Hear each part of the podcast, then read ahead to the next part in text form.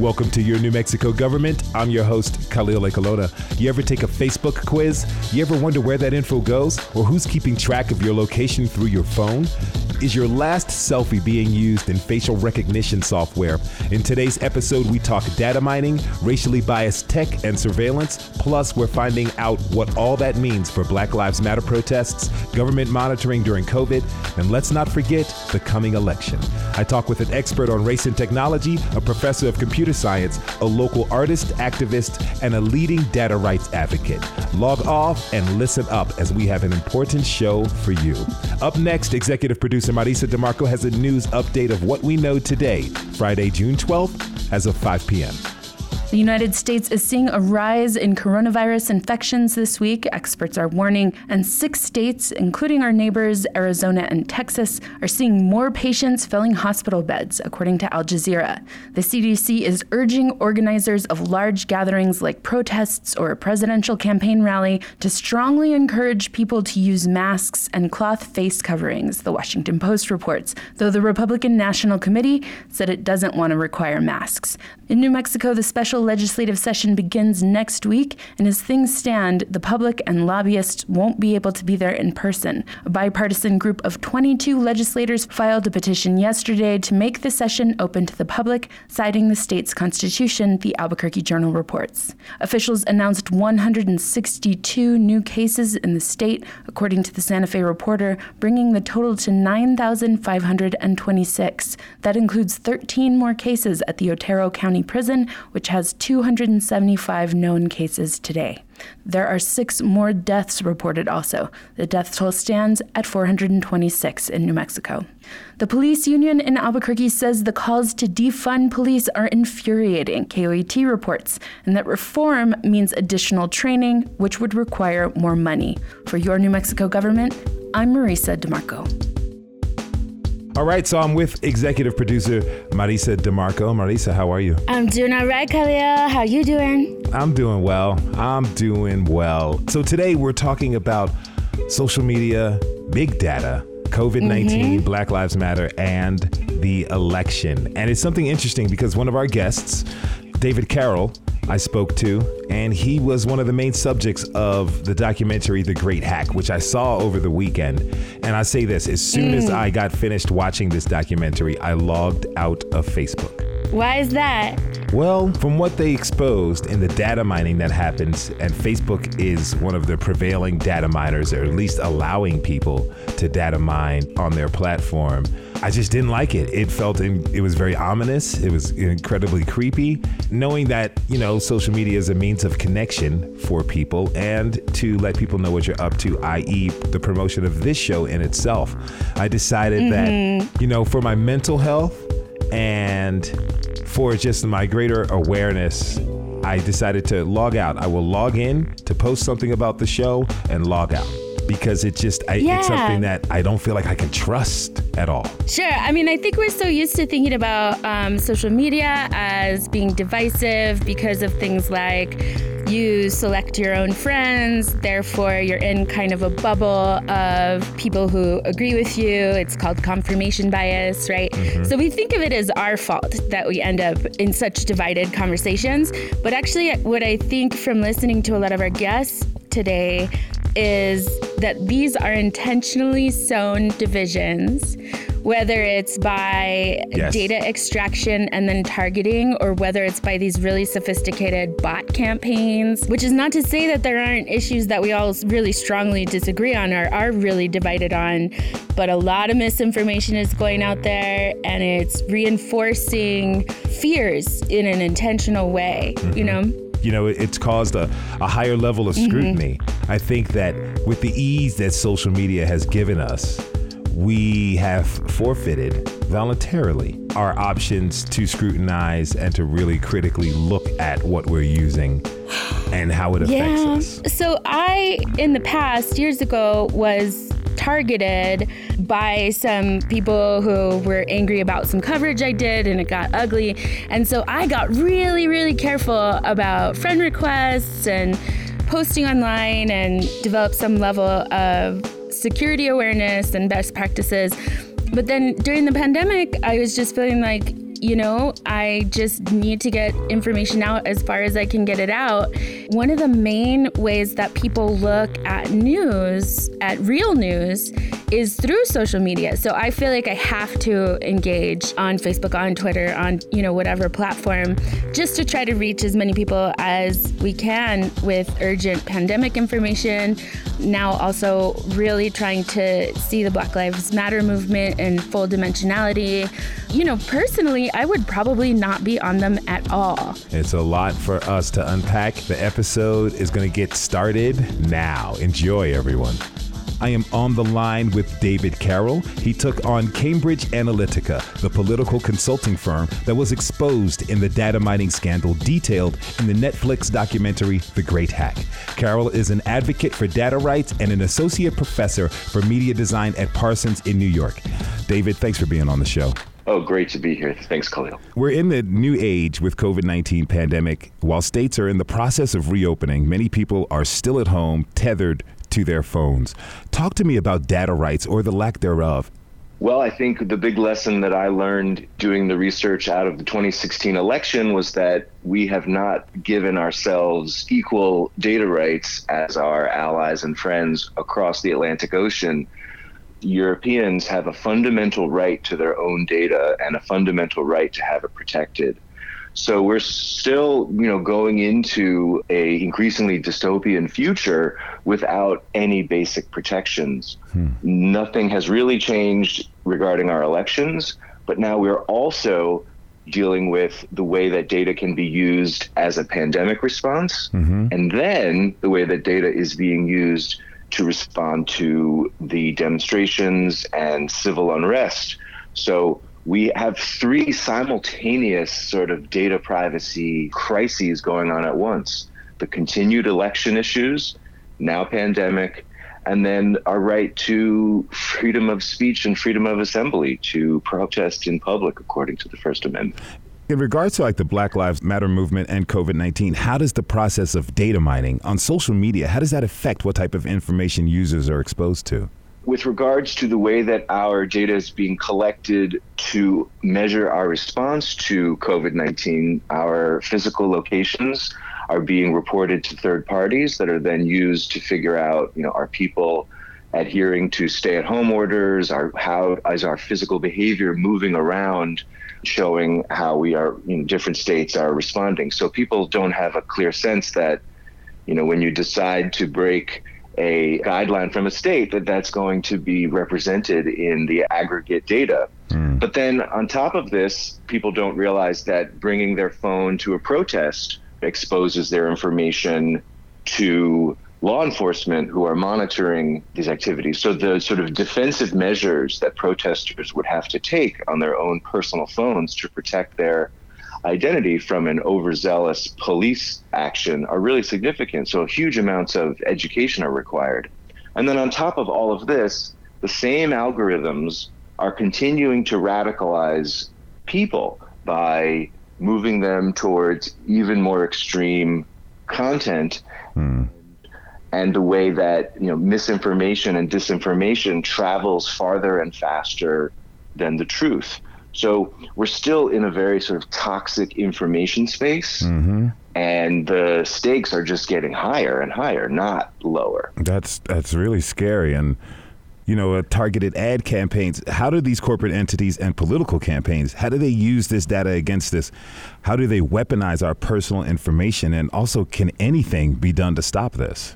You know, it's routine for political campaigns, both official campaigns and super PACs, to collect our personal information and then target us as individuals on Facebook. So, for example, once a campaign gets a hold of the voter files, they can build voter profiles and models and then upload lists of voters into Facebook. And so you're getting targeted as an individual voter in very small groups. This is called micro targeting. Mm-hmm. This is a, an issue because Facebook, as a policy, says we don't want to censor or fact check or limit what politicians can say in their ads. We expect sort of civil society to do the work of fact checking them and voters ultimately decide. Hmm. But that is against the process of micro targeting, where only tiny groups of people are even seeing the ads. So it's quite difficult to hold these campaigns up to a magnifying glass and scrutinize them when still only tiny groups of people are seeing specific ads and we don't understand fully how the ads are being targeted. So you know, official misinformation is being spread. And there's only been one instance where Facebook has taken down a political ad from the Trump campaign, for example, and that was when reporters noticed that there was misinformation being distributed by the campaign around the census. Hmm. And the census is one issue that Facebook will sort of stand firm on. So, direct voter elections operations misinformation, they'll take a stand against. Yeah. And census misinformation, they'll take a stand against. So, we've only seen one instance of that. So, the sort of parameters of acting are very narrow. Now, what do you make of Facebook's decision not to flag political ads that espouse false information and untruths? I think it's a political decision that the company is making, hmm. that there's no neutral decision that can be made in these issues. It's reflective of the general response people are having to, you know, the second or third round of Black Lives Matter protests that silence is a stance. You can't yeah. not take a stance. And so Facebook saying that they want to remain neutral is a non neutral position. Mm-hmm.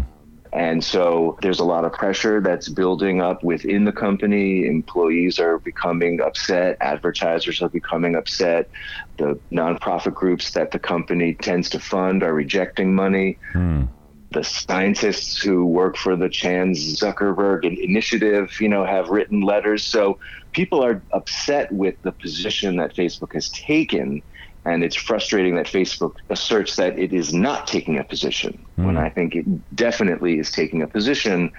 And it contrasts with the position of Twitter, which Twitter has said it will place a notification on a politician's false information as a kind of warning label and to me, that's the sort of absolute minimum that a company could do is put a warning label on a yeah. dangerous product. But that caused such consternation by the president that a warning label would be put on his tweets. Ironically, when another account just posts the president's tweets word for word, it gets suspended.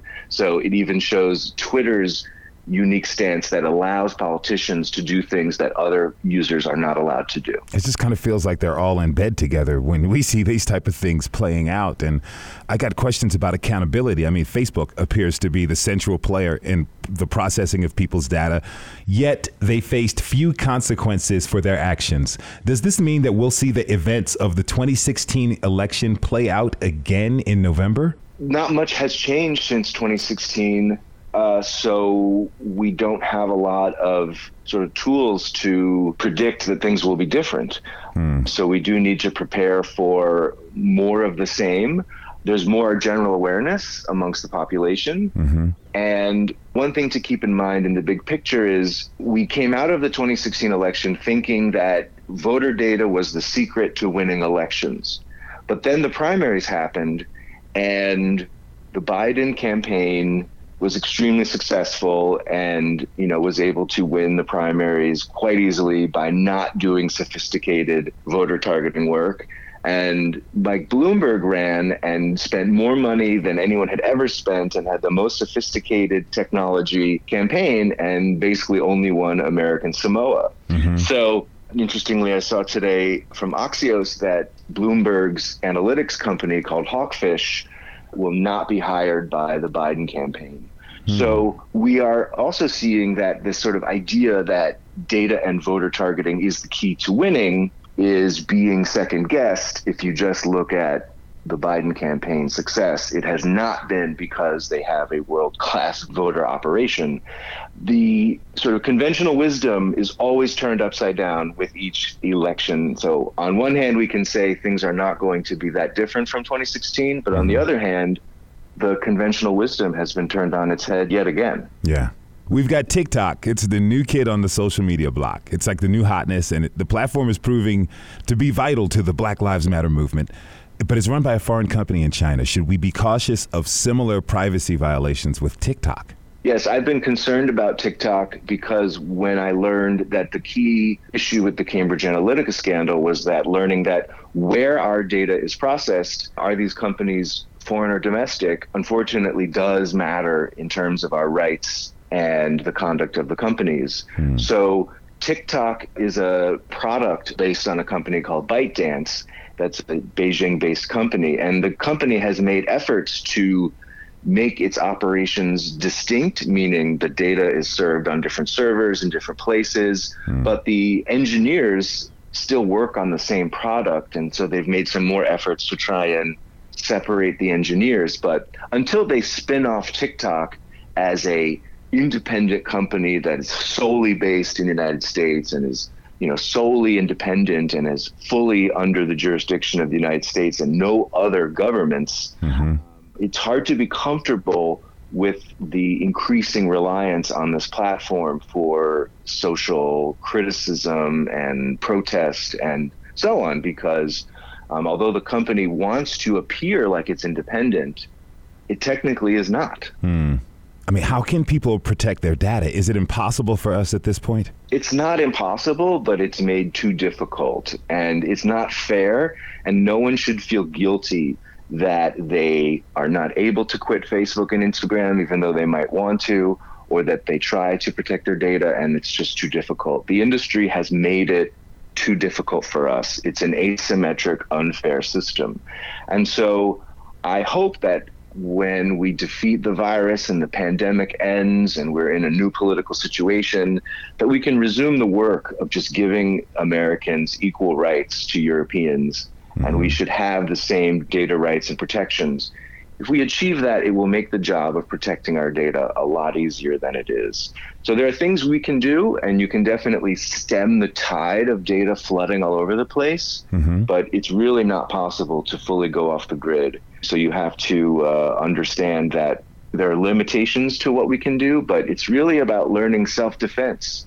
Uh. Think about it as like you would take a jujitsu or a karate class to be, you know, able to do self-defense. Being self-defensive online is a lot of work and you need to be committed to it in a similar way. It takes discipline and practice, just yeah. like everything else. Yeah. It should be easier and hopefully someday we'll make it easier. Okay. So in your opinion is privacy like a thing of the past? It is under threat and will continue to be under threat, hmm. and it is worth fighting for to protect it. All right. Finally, you know, what words do you have for listeners who are now, I'm sure, very worried about their personal data and trying to figure out what to do next? Well, if you are concerned about these things, it pays to dig into the settings of the services and applications that you use and to find the settings that give you some privacy protections to opt out of targeted ads to opt out of your data being shared, to opt out of your data being sold.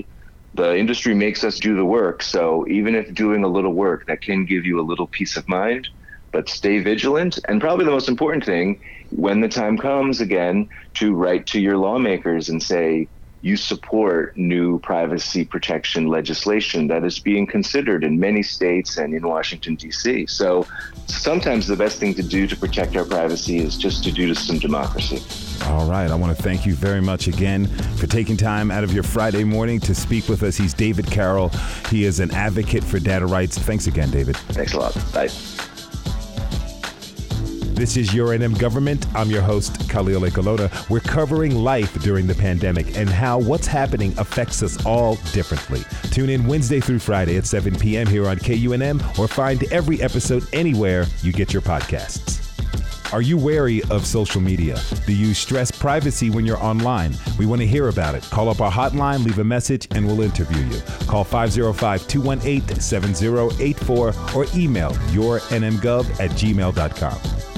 My next guest is Mutale Nkonde. She is the CEO for AI for the People and a fellow at the Berkman Klein Center at Harvard University and the Digital Society Lab at Stanford University. Mutale, thank you so much for being with me tonight. No problem, no problem.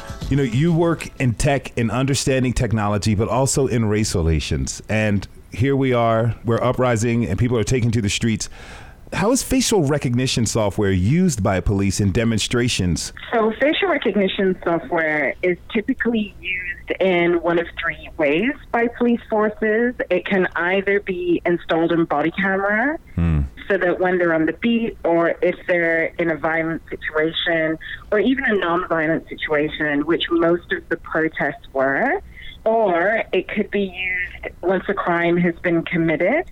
Mm. There are databases. The FBI has the largest law enforcement database in the U.S.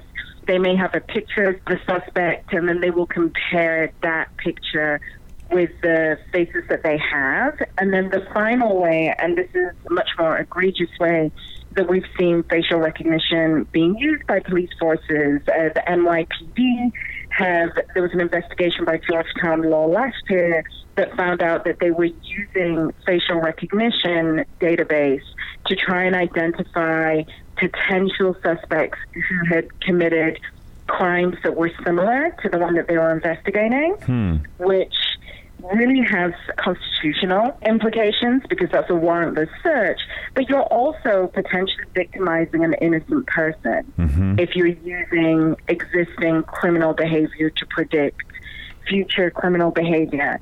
And I think the reason that it's become such a big deal this week is the police reform bill that was introduced to the House on Monday yes. included a clause that said that they wanted to ban the use of facial recognition in body cam data, which is, as you said, we're making news minute by minute, day by day, yeah. but that was massive news. Now, tell me a little bit more about the dangers of all of this. How are we and our privacy endangered by the use of this technology? Most people will say, well, you know, I'm not going to interact with the police. I'm a law abiding citizen. It won't happen to me. Unfortunately, George Floyd is an example of somebody who did come into contact with the police. He was suspected of committing a crime, but there's nothing to say that that actually happened. Mm-hmm. But it's actually much more innocuous. So, for example, if you're somebody that has a ring doorbell, which are one of the what are called a suite of smart ring bells, mm-hmm. where somebody comes to your door and you get a text message with a picture of the person at your door. Yes. That's being enabled by facial recognition technology. If you go to self checkout and as you're checking out your toothpaste, the screen in front of you is enabled by facial recognition and technology to make sure that you don't steal merchandise. Mm. I am on the way to becoming a new American. I'm very excited. But one mm. of the things that I had to do was go through a facial recognition scan as part of my application process. And if you go through any airports, certainly with international travel coming into JFK here in New York, every single person coming into this country has to do a face scan as part of the immigration process at that point too. Mm-hmm. So facial recognition technology is extremely innocuous. We have folks here in New York trying to replace keys with facial recognition pads. So you mm. just look into the key. And then of course people that have iPhones know that they can open their phone by looking at the screen and that's because there is a facial recognition technology that has been built into the operating system. What responsibilities do tech companies have as they consider, you know, how their surveillance technologies are used by law enforcement or other actors? Up until I want to say three days ago, tech companies were not taking any responsibility because what was happening from the advocates' standpoint were this innocuous facial technology is a violation of our privacy. Mm-hmm. And that's why you saw the ACLU in Northern California work with local activists there to ban use of that technology in the city of San Francisco. Mm-hmm. Now, what's really interesting about San Francisco is that that is where Silicon Valley is. So the people creating these technologies and who have the deepest understanding of these technologies also realized how invasive they were mm. and did not want them to be used. And so the issues are really a few. You have the issue of warrantless search, which is Fourth Amendment right. You also have the issue of privacy encoded within our Constitution yes. is the idea that we can live without surveillance of the state.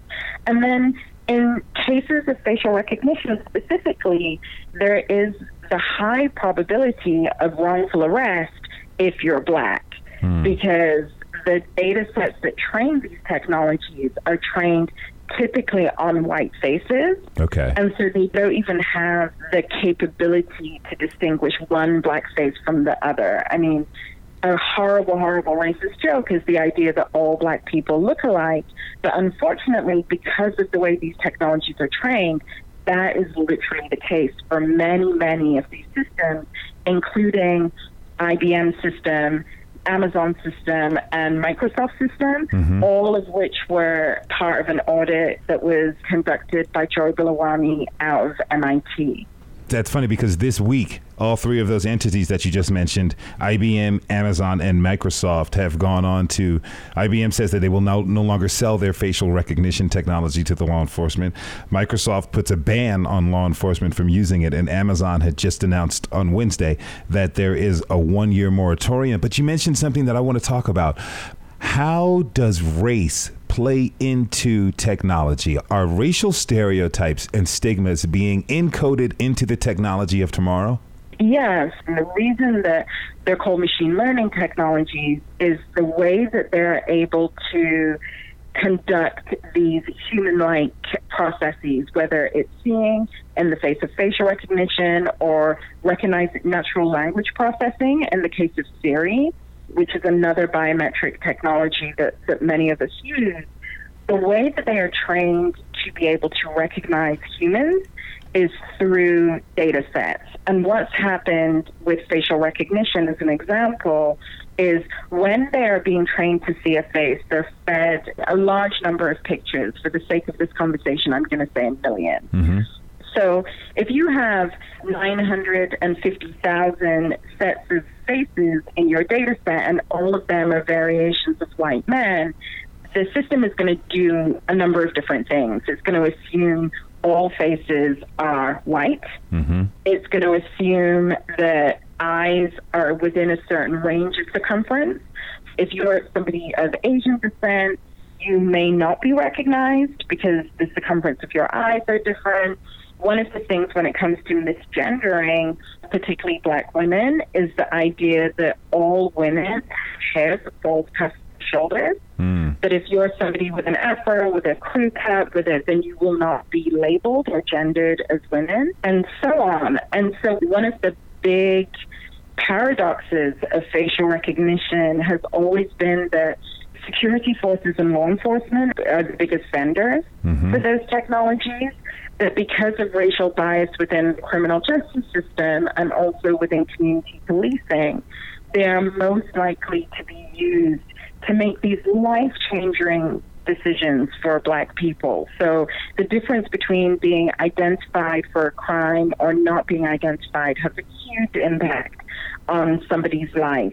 So much of the work I've done has been in that area of the ways in which AI technology, because of the way that it's been developed in this country actually reinforces this idea that black people are criminals, not because it thinks that, but because it misidentifies potential defendants.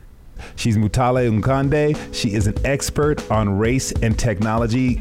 I want to thank you so much for taking time out of your day to be with us. Thank you so much. And just, I hope everybody is safe and well and their families are blessed because these are turbulent times.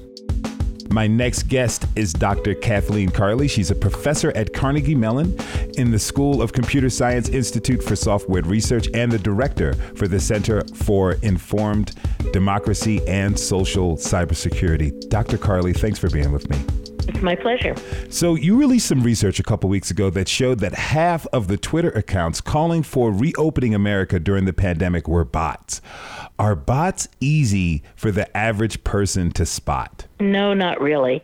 Sometimes you can see them because they will say exactly the same thing every time they talk, or because they use typos in their names or use uh, a lot of typos in their speech. But a lot of times bots look just like human beings. Now, how does your team determine if an account's a bot? We use what are called machine learning algorithms. That's a branch of artificial intelligence. And we use a supervised technique where we have trained our algorithms on lots of research that has gone before us that have said these things are bots, these things are not. And we build these algorithms to kind of statistically match huge quantities of data. Hmm. Mm-hmm. Now, what was different about the pandemic when it came to bot accounts and how they were used? Well, first off, we saw a lot more bots than we had seen in previous elections or in disasters, um, in various disasters before. So there was there was just a lot more. But the other thing is that the bots were being used in slightly different ways. They weren't just uh, building two groups to fight against each other. They were actually, some of them were being used to support, uh, you might call them benevolent bots. Hmm. They were actually retweeting things from the World Health Organization or the CDC. We see ones that were out there like glomming into groups and just respreading messages of whatever that group was saying. Mm. But we also saw ones working around state-sponsored media and spreading their message out to the to the world. So. How can people be sure that that what they're seeing isn't misinformation? So misinformation, especially around COVID nineteen and around many elections, usually takes the form of more extreme statements such as uh, talking about COVID 19 as being a bioweapon or talking about countries dumping bodies into the ocean to get rid of the evidence. Mm. So if it seems really extreme, it's probably misinformation. Okay. Another thing that is look at where what the source of the information is. So the bots around what are called the dark or black websites those are websites that are spreading disinformation, try to look like news agencies, but don't have credible um, editorial processes. Mm-hmm. So if you see things with typos in the labels, or if you see things that sound very extreme, or that seem kind of funny but weird, you know, chances are those aren't real. Now, talk to me about the dangers that these kind of efforts present. Like, what are the real world consequences of these bots, particularly the ones that go to spread misinformation and really um, add to some of the derision and division that's happening here in society? Well, there's several different dangers. One is they can actually, like in the case of COVID 19, be respreading cures that do not work. Mm. Right? So we saw bots spreading things like drink Corona beer and you will be cured. Yeah. Now, on the one hand, that's funny, but on the other hand, you know, if people thought it, they would not be cured. Mm-hmm. So, one thing is it can lead you to take actions such as uh, drinking bleach, for example, that you think is going to help you that won't. So, it can actually be very physically dangerous. The second thing that bots can do is they can increase divides among groups. They will build up one group in antagonism toward another group. Mm. And once they build up those groups, they will start sending happy messages to one and dismay messages to the other and make the groups start fighting more. Mm. So they can actually build up polarization mm-hmm. in groups. And the third thing they can do is they can, third thing they've been used to do is to actually spread information that is intended to um, not just wreak havoc, but to denigrate certain groups or or that are attacks on certain groups. So, for example, uh, bots were used to spread information such as if you are a person of color, you cannot get COVID 19. It looks like we're going to have to have intense scrutiny on our own as citizens. We have to scrutinize all of the media we get, particularly that that comes in social media. Absolutely, and as citizens, we have to actually be much more uh, attentive to what we're reading and think about it critically. And if we think that it sounds like too good to be true or too crazy to be true, we should not pass it on. And if we know something is false, even if we think it's funny, we should not repeat it. Okay. And that's those are the rules. Those are the rules that we're going to have to go by in the future. I want to thank you again so much for being with me. She is Dr. Kathleen Carley, professor at Carnegie Mellon University and the School of Computer Science Institute for Software Research and the director for the Center for Informed Democracy and Social Cybersecurity. I really appreciate it, Dr. Carley. Thank you. It was a delight to talk to you. My next guest is Lazarus Letcher, an artist activist here in Albuquerque. Lazarus, thanks for being with me. How are you? I am doing. Thanks for having me. I want to talk to you about something specific. I've seen a lot of posts on social media, video of Ahmaud Arbery being attacked, people who posted video of George Floyd being murdered. And I've seen a lot of people, particularly African Americans, really ask their friends and the people within their social media network do not share these images as it is creating trauma within me. I don't want to see them. While it did expose these horrific events and got them into people's consciousness, talk to me about the negative effects of sharing such information and footage. Yeah, I am not a fan of people sharing images of black bodies dying or being hurt it just reminds me a lot of lynching postcards that people used to send around in the early 20th century. Like the extrajudicial executions of black men and women and children, you know, were family affairs. People would have picnics under hanging bodies. And then the postcards of those images were prized tokens. And it's just this extremely dehumanizing thing where our bodies become hashtags and you just share the image of our final moments. Like I've never seen a video of a white person being murdered on my Facebook, but I, you know, I watched Philando Castile bleed out. The George Floyd video played automatically on my Facebook. I watched Ahmaud Arbery's last steps of his run, and it's just it's traumatizing and i don't need to see people that look like me get murdered to know that it happens yeah and it's this mode of people think they're helping but it is causing pain within folks and we're seeing social media being a huge part of the Black Lives Matter movement. So let's pivot a little bit. Tell me about like the impact of social media and how people are using that to really try to build community for the movement in my circle, it's really integral for Black trans folks to mobilize and get the word out. We lost a trans man two weeks ago, two days after George Floyd was murdered. Tony McDade was shot and killed by the Tallahassee PD. And I only saw news about it for the first few days on social media. And that's often how we get the word out that trans people have been murdered. Like in the last 24 hours, we've lost two more Black trans sisters to transphobic violence. And I'm not seeing these stories on mainstream news. I'm seeing them kind of, you know, the trans grapevine, which is social media as far as mobilizing goes, I think it's a bit of a double edged sword. You can search Black Lives Matter events in your town, but that doesn't necessarily mean that they're organized by Black Lives Matter. Anyone can say that they're a Black Lives Matter event. You know, I've seen a few pop up in town that were by maybe well meaning white people or maybe by white supremacists that wanted to incite something. And so I encourage people to always do their research for events too. And we've had instances of people arguing on social media, people are calling a lot of folks out. Talk to me about that and like how activists and organizers are trying to attempt to bring accord for people who seem to be on the same side but are having these very public disagreements. Yeah, that is so tricksy and is the thing of social media that I hate. I mean, I think it goes way back in black culture of like, don't fight in front of white people kind of thing. Like, don't let them see our dirty laundry. And social media kind of allows that to happen. And, you know, I'm a big believer in calling people in and believing in their best intentions. Like, hey, you posted this thing. I don't know if you know that this article actually isn't factual or that this event actually isn't led by black people. Like, I'd appreciate if you take it down. Like, that's the approach I tend to go to, like sending someone a private message first. But sometimes sometimes like if the misinformation gets spread super far and wide, you have to take a public route with it. Where is the forum for people to air the dirty laundry?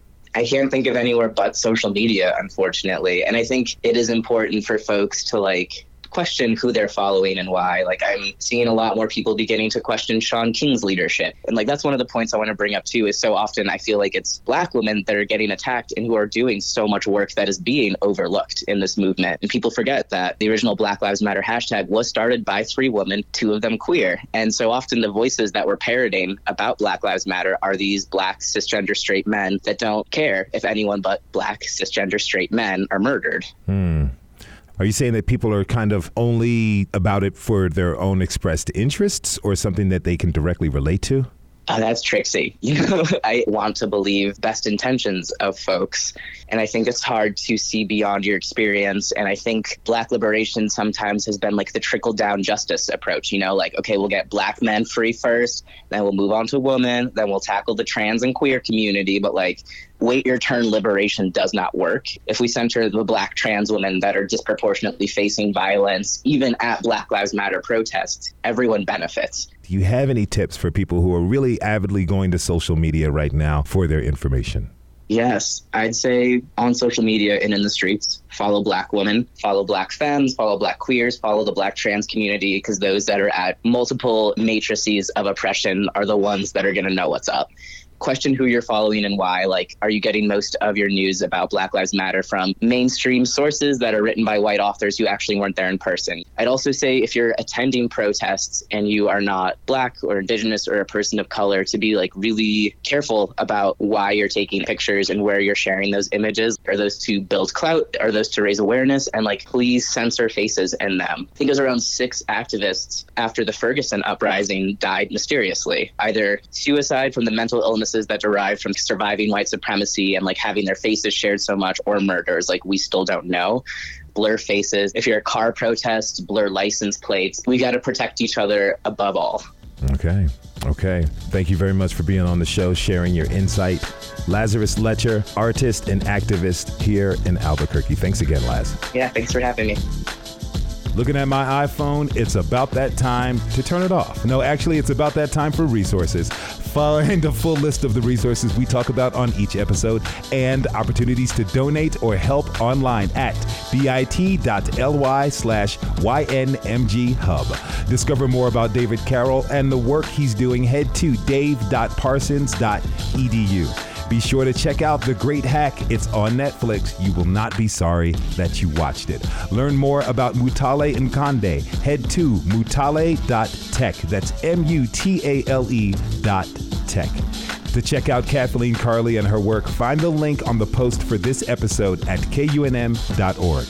Head to Own Your Data, an organization that aims to democratize digital intelligence at ownyourdata.foundation and head to this show's post at kunm.org to find a guide on protecting your privacy online. The link will send you right there. Next week, we're diving into the special legislative session where lawmakers are also considering some police reforms. Our coverage starts Wednesday at 7 p.m.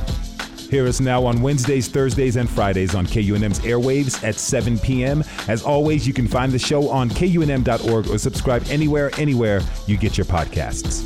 Your New Mexico government is a collaboration between KUNM, New Mexico PBS, and the Santa Fe Reporter. Funding for our coverage is provided in part by the Thornburg Foundation, the W.K. Kellogg Foundation, the New Mexico Local News Fund, and KUNM listeners like you.